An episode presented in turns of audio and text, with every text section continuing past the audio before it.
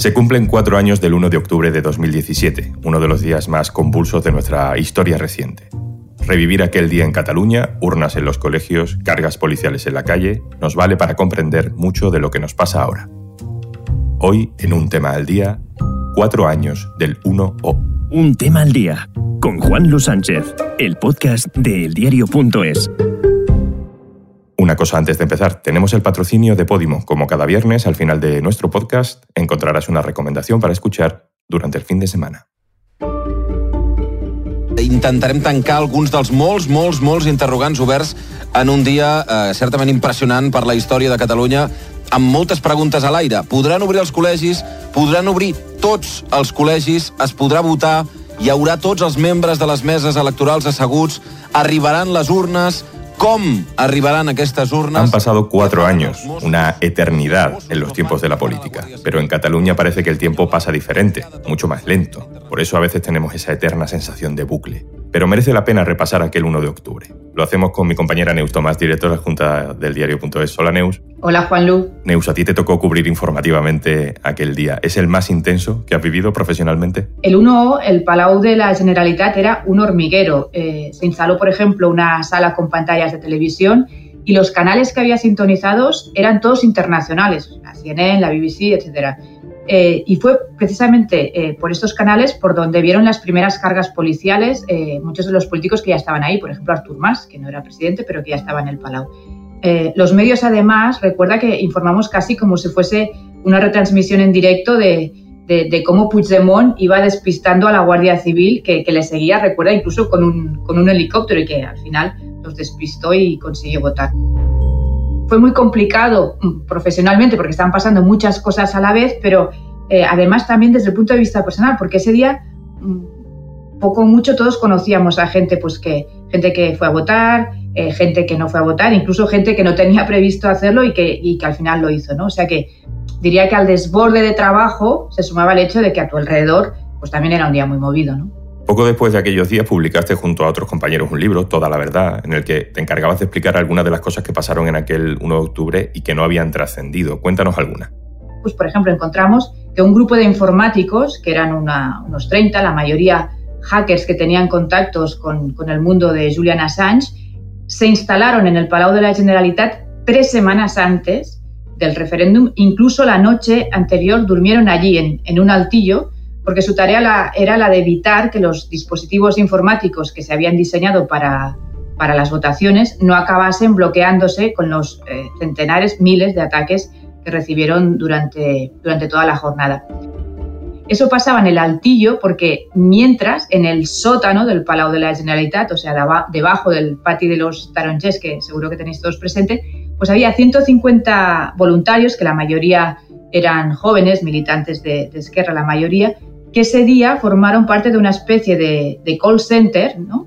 en el que se pasaron todo el día atendiendo llamadas de, incidencias de las, de las mesas eh, electorales, ¿no? de las mesas que había en los centros. Piensa que recibieron 150.000 llamadas, que se dice pronto, y lo que hicieron fue darles a cada llamada un código nuevo para permitir que se pudiese seguir votando. O sea que hubo urnas y, y papeletas, pero también Hubo otra batalla que a lo mejor no se ha explicado tanto, que fue la batalla informática, ¿no? en la que todo el día estuvieron jugando un poco al, gato y al ratón. Otra cosa muy interesante es que, por ejemplo, en la entrada del edificio del Palau de la Generalitat hay una escalinata y al principio del pasamanos de esa escalera hay un par de, pequeños leones, ¿no? uno al lado, a cada lado. Pues detrás de cada león eh, se había escondido una pequeña cámara porque si la Guardia Civil entraba en el Palau para detener al presidente y a su gobierno, pues quedase constancia en una grabación de ese momento. De hecho, incluso Puigdemont había registrado unos días antes eh, un mensaje institucional para que, para que fuese emitido en, en, las televisiones y en las redes por si, por si ese día le detenían.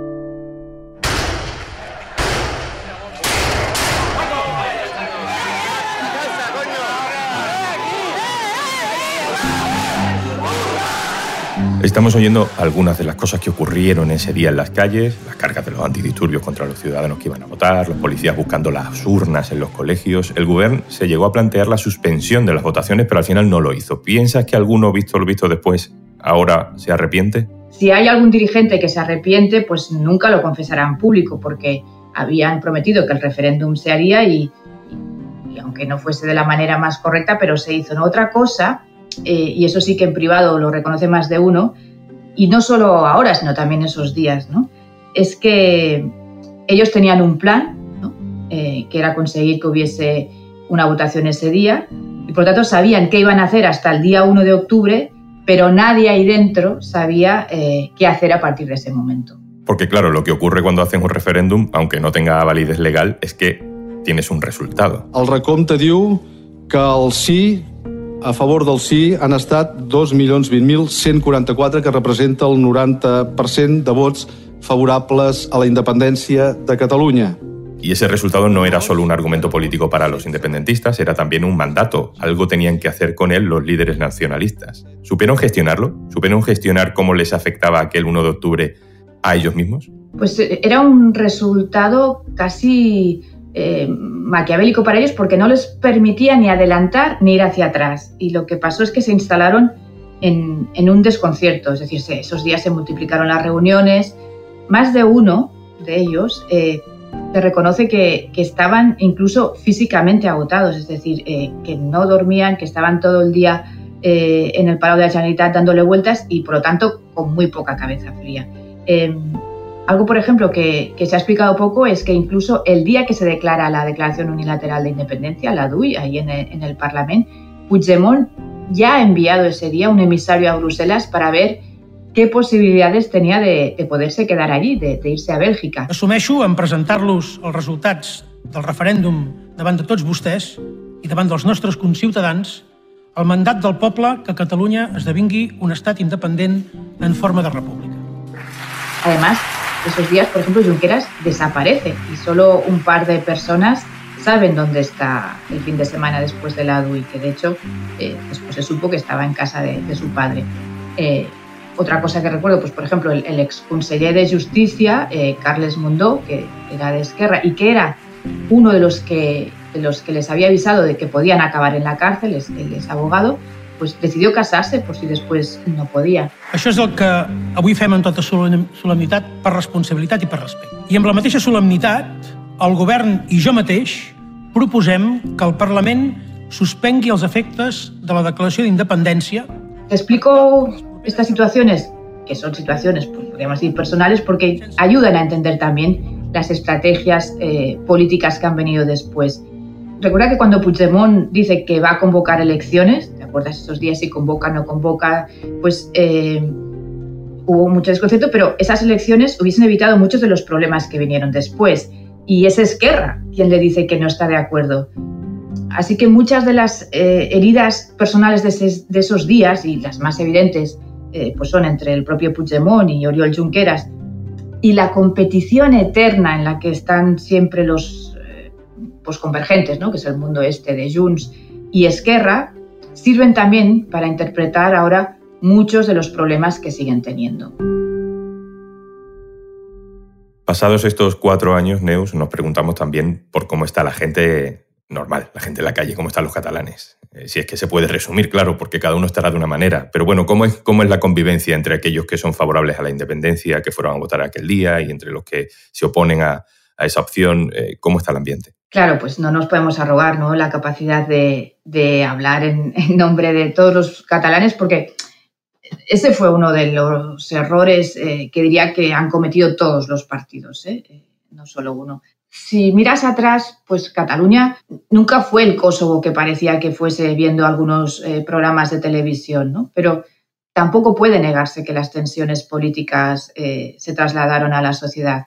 Al final, pues para todo el mundo, para todos los catalanes, piensen como piensen, voten lo que voten, tiene un componente emocional, pues eh, lleva mucho tiempo hablándose de esto, ¿no? En todo caso, si, si puede servir un poco de termómetro eh, los resultados electorales lo que nos indican es que los partidos que defienden que hay que abrir un diálogo, que es eh, muy complicado y lleno de obstáculos, eh, pero que al final lo que permite sentar en la misma mesa a unos y a otros, van ganando apoyos estos partidos.